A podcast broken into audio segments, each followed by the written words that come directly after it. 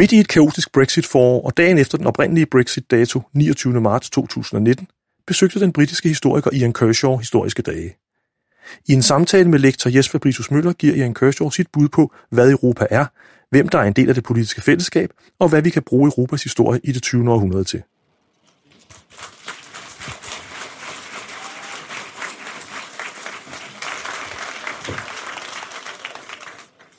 Welcome to Copenhagen, Ian Kershaw. Uh, as you can see, you have a large audience, a Danish audience as well. Um, the Danish version of uh, the second half of your latest book is called Turning Points. Uh, but your original title was another one, Roller Coaster. Why did you pick that one?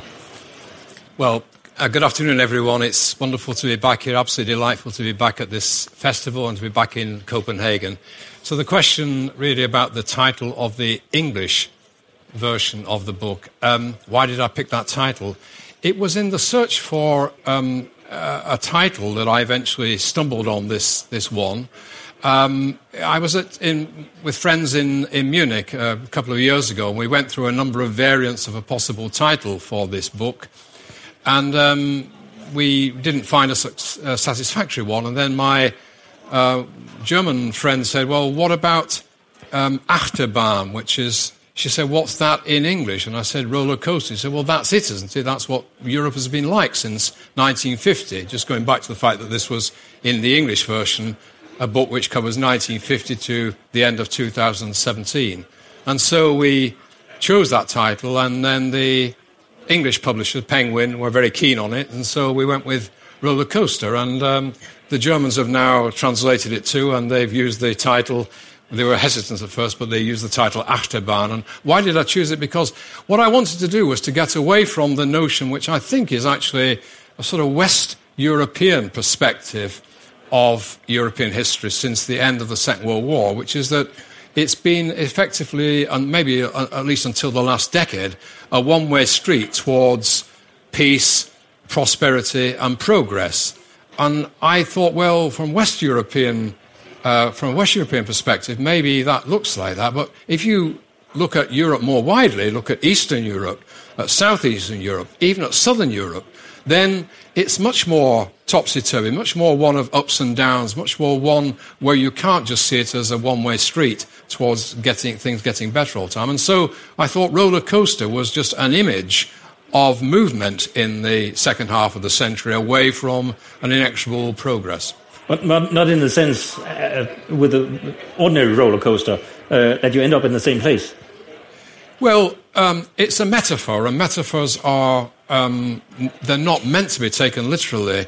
The first volume in English was called To Hell and Back, but of course Europe didn't go to hell. It was just a metaphor. And similarly with this, there, a roller coaster, if you look at it literally, then you think of a fairground and all the rest of it. And I say right at the very beginning of the book, this metaphor has limits. But that's all it is. It's a picture, an image of that century, and a different image to one which is conventionally used. And that's all I was trying to yeah. do with it. But a, a very good uh, metaphor for the very turbulent changes that uh, uh, Europe has, gone, has gone through. And you say, you in, in your concept of Europe, um, you say, uh, and it's, it's funny to hear that from, from uh, an Englishman. They say, it's my continent. Uh, This should have been the first Brexit day. Thank goodness it isn't. yeah. and so um, I'm very delighted it isn't. And um, otherwise, I was saying to someone I might have been worried about getting back through passport controls. And um, stocking up on Danish pastries. But anyway, um, it, it's no, uh, that's absolutely right. I mean, I am a European. Of course, I'm British, and we all have multiple identities. Mm. But I've always regarded myself as European, and um, not primarily, I would say primarily I'm British and maybe even primarily English and maybe even primarily Mancunian from Manchester. But anyway, these various identities, but one of them certainly, and a very important one, is being a European identity. It's my continent. It's not, I feel as if I'm being robbed of my continent by what's happening with Brexit now. But um, so um, I said that with, with a meaning, but also uh, personal meaning, but also I think it's the the history of Britain has been so inexorably tied up with Europe, often, of course, in fighting wars in Europe, it's true, but we can't actually separate ourselves from that. We are part of Europe, whether we like it or not, and, and, um, and I do like it. So it's, uh, I like to embrace that. In the, in the book, it seems to make no sense to exclude Britain from a history of Europe. Yes, uh, I think I, I share uh, the same opinion with most things that it's, a, it's almost a tragedy that, that Britain is leaving the, the EU. Maybe it won't do, Yeah. even now. Maybe it won't. We hope so. We, we may get back to that at the end. Uh, but that leads me to the next question. Uh, what is Europe? You have uh, uh, said, you say that you include Eastern Europe. Is, is Russia a European country? Well, uh, Russia is, of course, and, and even more so the former Soviet Union. They are large parts of that landmass are in Europe, and other parts of it don't belong to Europe.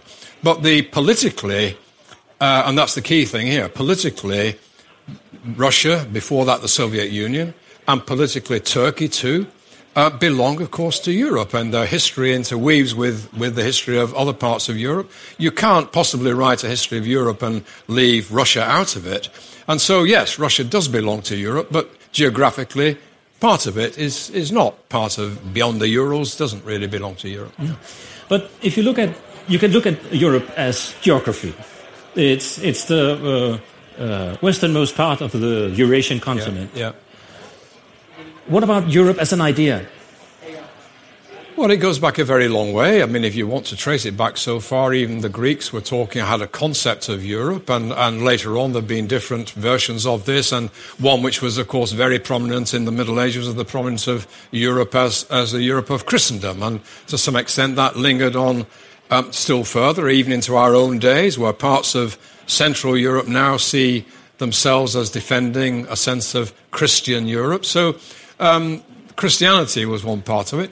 Uh, You only have to travel around the different parts of, of, of Europe to see the elements of, of uh, culture, of art and literature and so on, which are all part of this European culture. So Europe has a different set of meanings geographical, political, um, cultural, religious, and so on. And um, they all blend together. And one of the difficulties, of course, in defining Europe is the fact that there is no obvious eastern border in the way that there is a western border with the Atlantic. And so you can argue about where Europe begins and ends. I didn't regard, think it very profitable to pursue this argument, really. So I prefer just to act pragmatically, and I deal with Turkey when Turkey is important for European history, similarly with Russia. Russia, obviously, much more important. Yes. Uh, but that, of course, leads us to the history, history you're writing of, Yeah, of yeah. the, the uh, age of yeah, extremes, or Yeah. uh, um, because it could have been the history of uh, uh, the first half of the 20th century being the history of conflict and brutal war. Some of the most, well, probably the most brutal wars the world has ever seen. Yes. And then the post-war period with what would have been uh, a history of growth and liberation. Yes. If it hadn't been for the past, well, 20 years. Yes, that's one way of looking at it. However, if you, and that, that's a sort of conventional way from Western Europe or from the EU perspective, might I say. But if you, of course, if you look at it from the point of view of, uh, say, Yugoslavia, then it wasn't just the same sort of pattern. Uh, or if you, from p- position of Ukraine, then again, you have a different, uh, a different interpretation of, of this post-war era, a different perspective on it. Uh, and so I try in this book to deal with all parts of Europe, not just the European Union, not just the central element maybe of, of West European, of, of European development since the war. And in, if you widen the perspective then, so you widen out the number of potential ways of interpreting the, this history. So in general terms, of course, you're absolutely right, naturally, that the, the way in which Europe rebuilt itself after the Second World War was in good measure in response to the absolute calamity, the total catastrophe of the Second World War itself, and before that, even of the depression of the interwar years, and before that, the First World War. So, getting out of this um, this 30 year period of, of horror was then the way to this path, this upward path, which we have been fortunate enough to benefit from in Western Europe. But do these different point of views, uh, points of view, uh, um, uh, say from the Central or Eastern European uh, point of view, do they explain the different attitudes towards Europe today in the Visegrad countries, for, uh, for instance? I, I, think they make a significant contribution to that difference of understanding. I mean, when you look at it, um, generalizing fairly wildly now, but if you look at it in Western Europe, then after the Second World War, um, with the the growth of the what became the European Union, um, you, but initially then with the say the European um, Economic Community, you had the sense that um, nationalism had brought on these all these evils upon Europe, and therefore nationalism and and even the nation state was something to be really not very proud of, and the tendency was then to look to supranational arrangements in the in the European community which would overcome this. Maybe this wasn't so strong a feeling in Denmark and also not in Britain, I would say, but in Germany, which I, I, know reasonably well, that was a very prominent theme. Nobody wanted to talk about the nation state belonged to the 19th century at the time which produced these horrors. So let's get away from the nation state. And the European Union was always, a, uh, of course, a balance between the nation or nation state and supranationality. And so if you look at, at what was then the former Soviet bloc of Central and Eastern Europe, there I think the um, the sensitivity towards the nation state was quite different. So for 40 years, they lived under the yoke of Soviet communism. And countries like Poland and Hungary, in particular, saw um, nationalism, a sense of national identity, as a way, increasingly, as a way of opposing Soviet rule. And so the sense of nation was very prominent in this opposition, and later on that became, that's become then also significant in a much more prevalent way to that we have it in the West to dealing with the recent problems, like say the refugee crisis and so on. And if you, on top of that you have the sense that, um, for example, racism, which again is, has become, I know all the present dangers and the rest of it, but uh, racism, anti-racism became an absolute central element, maybe the central element in our liberal values in, in, um, in Western Europe. But in, in Central and Eastern Europe, they weren't exposed to this anti racism in the same way. And so some racial stereotypes have lasted there longer than they have in the West. So putting all these things together, I think we have a different response now to present day problems. In particular, I mentioned the refugee crisis uh, than we have in Western Europe. And of course, it's had its big impact there too. But I think the extreme response to that in what you say, the Visegrad states and various other things, the way in which Poland and Hungary have responded to various developments in the EU and are causing problems for the EU, that has this historical background to it, I think, in part. Hmm. That brings me to the question of, of the personal experience first let me you you uh, sort of make a point out of hiding yourself away, uh, your own experience. But uh, in, a, in a footnote, page one four one. Uh, in, in, a footnote about the fall of the Berlin Wall, you actually mentioned that you lived. That's something you and I, by, for instance, have in common. I lived in, I studied in Berlin in, in, in 1989, uh, and I have the same experience, so to say. And you say that you ha- actually have a personal experience of being in Berlin on November 9th, 1989, but you, uh, you spent the night uh, in, in a bar.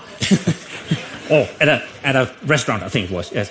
Uh, no, no, you're right first time. Oh, Very polite, but it was a bar. Okay. Yeah. Uh, so, so uh, what became a seminal uh, event uh, in uh, for a generation, you, you, you actually missed it. Yes, no, that's. Um, I, I, gave a talk not long back in England. It was a semi-humorous talk, but it was called "The Fall of the Berlin Wall" and how I managed to miss it.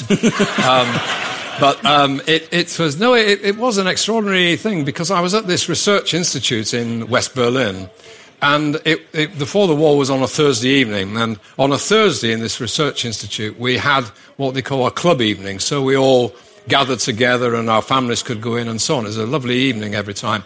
And on that particular Thursday, I'd had a, a telephone call that morning from um, a doctoral student whom I'd uh, casually met once in, when I was in Harvard uh, in the USA. And he, he said, I'm in Berlin now. I'd really like to talk to you about my doctoral thesis. Do you have any time this evening?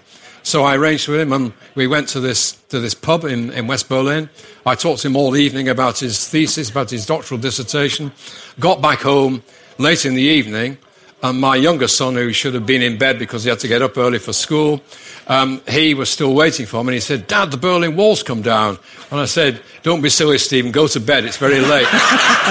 and he said, No, it's true. Mum was phoned up from England. She saw it on the nine o'clock news on BBC. So that was how I experienced the end of the fall of the Berlin Wall in and, and then um, off it went. And so there aren't many anecdotes in this book, but uh, I separate them and I put these in footnotes. Yeah. And, and that brings me to because the way people act today, the, the way they vote, uh, uh, uh, depends on what experiences they personally have.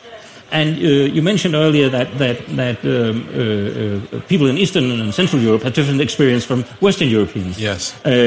but it's also a matter of generation, isn't it? Yes. I mean, um, my teachers, their their seminal experience was the Cuban Missile Crisis. Yes. That was that defined their their their historical consciousness. Yes. And mine was the fall of the uh, uh, Berlin Wall. Yes. Uh, so so I, am basically optimist. Uh, and I'm, i have an optimistic view of, of, of life because if so great changes can take place without anyone getting hurt, anything can uh, uh, is, is, possible.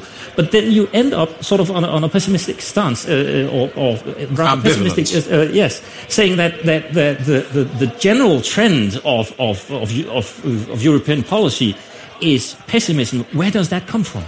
Um, it, I mean, we are free, we are rich, we, are, we live in peace, we, everything is good. I think when you, um, when you, uh, okay, I mean, but when you take cognizance of the fact that um, for example, even now, 20% of young people in Europe are unemployed. Um, in some countries, it's 50%. Uh, look at the homelessness in, in London or in Manchester, where I live, and so on. Mm. Um, look at many other aspects of it. Look at the people who are the losers from globalization as well as the winners. And everything isn't quite so rosy as that.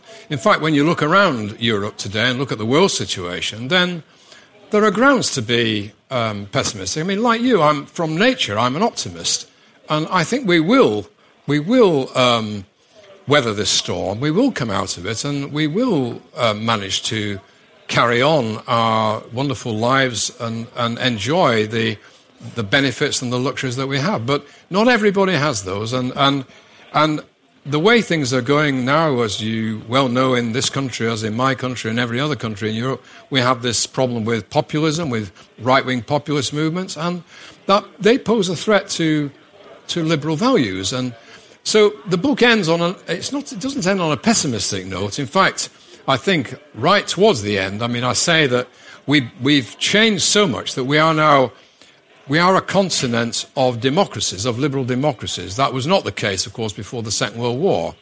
Some of these are facade democracies, it's true. Some of them are being eroded from within, but we are a continent of democracies.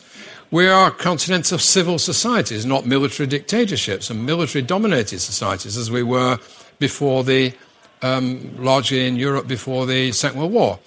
And we, we also have enjoyed this lengthy period of, of, of peace on the continent, with some exceptions, such as the Yugoslavian wars I mentioned before. But generally speaking, it's been a peaceful era for 70 years or thereabouts. So we have learnt a lot. We've also learnt, with all the difficulties and the ups and downs of that and, and the problems, but we've learnt to cooperate through the European Union and through other forms of uh, the United Nations and elsewhere. They've got their problems, all these institutions, but we don't immediately resort now to weapons and to conflict to sort out our problems. So we've made major progress, I would say, in general terms, and that we, we're going through a very bad phase now in Europe and also internationally.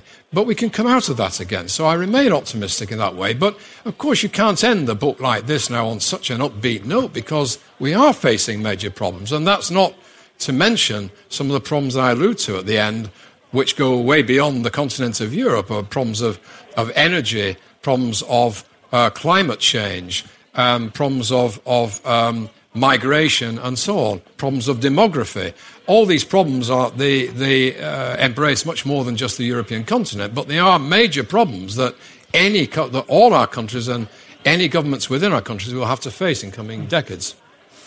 Interpreting, and we are coming to an end, so perhaps we can uh, also talk a little about what today should have been. uh, there's, there's, a, uh, there's a divide in, in the interpretation of the political development. some people who say that that uh, uh, the people are angry and they have a right to be angry because they have been deceived by the politicians, and others say that no, this the development is driven by uh, what the what the Germans call Wuternten. Uh, they they're harvesting uh, anger, rage. Uh, so rage. so, what do you think drives this development? Well, I think it would be a mistake to presume that the the populist movements are completely irrational and just driven by rage and anger. There are things which uh, have um, taken place over the last decades which have helped to shape this. And one thing is when you look at a, in a book like this, you take a long-term view of developments, you can see the beginnings of populism already in the 1980s in a number of countries. And they, of course, they've grown much more dramatically in the last decade when we've been faced with these enormous crises. First of all, the economic crisis, the finance crisis, economic crisis, then the refugee crisis. But people have uh, faced um, a number of problems which it's easy from a, a, liberal establishment perspective then to oversee, to overlook. And so it hasn't come from nowhere, this trend. And I think it would be a mistake just to presume that uh, it will go away again because as easily as it's come. There are things there that, that politicians need to take heed of. It's not that people have been betrayed by politicians, but the, many group sectors of the population have been at least partly ignored by politicians, I think, and, and um, in, in, a number of different countries in different ways. And that has helped to foster this sense of, of um, which is very, a very crude way, which be, lies behind populist movements, that there is we the people against them, the politicians, them the establishment. It's very crude, and we the people is then defined by the populace themselves. So mm. it's a very narrow definition of that. But there are some elements in each society which have fed into this sense of, of grievance. And of course, that sense now through the social media um, is easily spread and very rapidly spread. And so we see dangers emerging to our liberal values in practically every country. Yes. And I, I find it interesting. My last question would be then you have a, a beautiful uh, sort of paragraph here about, about historian, the historian taking a glimpse of the future, which we cannot. We are experts in the, in the past, not the future. But uh, I think it's very interesting that, that, the, uh, uh that people are very interested in history, and historians are often, more often than before, consulted by media or others uh, uh, to explain what is happening. Why, why, why, why do we ask people like you about? I have no idea. um, um, because if a development is so unpredictable, so chaotic that we might as well I, I, think when it comes to the future, that's why I use this this this notion of um, the past at least being a, a sort of relatively well lit path which we can follow with numerous um, numerous by uh, uh, numerous pathways off it and so on. But we can largely see how we've got to where we are but then this metaphor was, was a, a great big gate that you meet with marked future where you can see dimly through it, and then the paths disappear very rapidly off into the darkness. Maybe one path is more illuminated than the others, but that too rapidly disappears. Now, what I was trying to say about that was that when it comes to looking at the future, um, first of all, we've got uh, the immediate future or the very near term future, and events change very rapidly. Brexit is ex- uh, a wonderful example of that. We can't foresee even now what's going to happen next week in Brexit. So things ch- so historians have no possibility any more than anybody else of seeing what's going to happen in the immediate future. Long term, you can see trends, developments moving along, and you can see a number of the problems that I pointed out there uh, a minute or two ago. But we can't see clearly how we're going to get there, how we're going to deal with them. So historians are best at sometimes they're halfway competent at dealing with the past, but they have no idea really uh, about the future. And it's best to leave it like that and think, well, maybe it's good if we can see how we've reached where we are, but without expecting historians to be, to be soothsayers and prophets as well. So I think I'd just stick with the day job and remain with the past. Ian Kershaw, thank you very much, and thank you very much for your books about Europe. Great pleasure. Thank you. Thank you.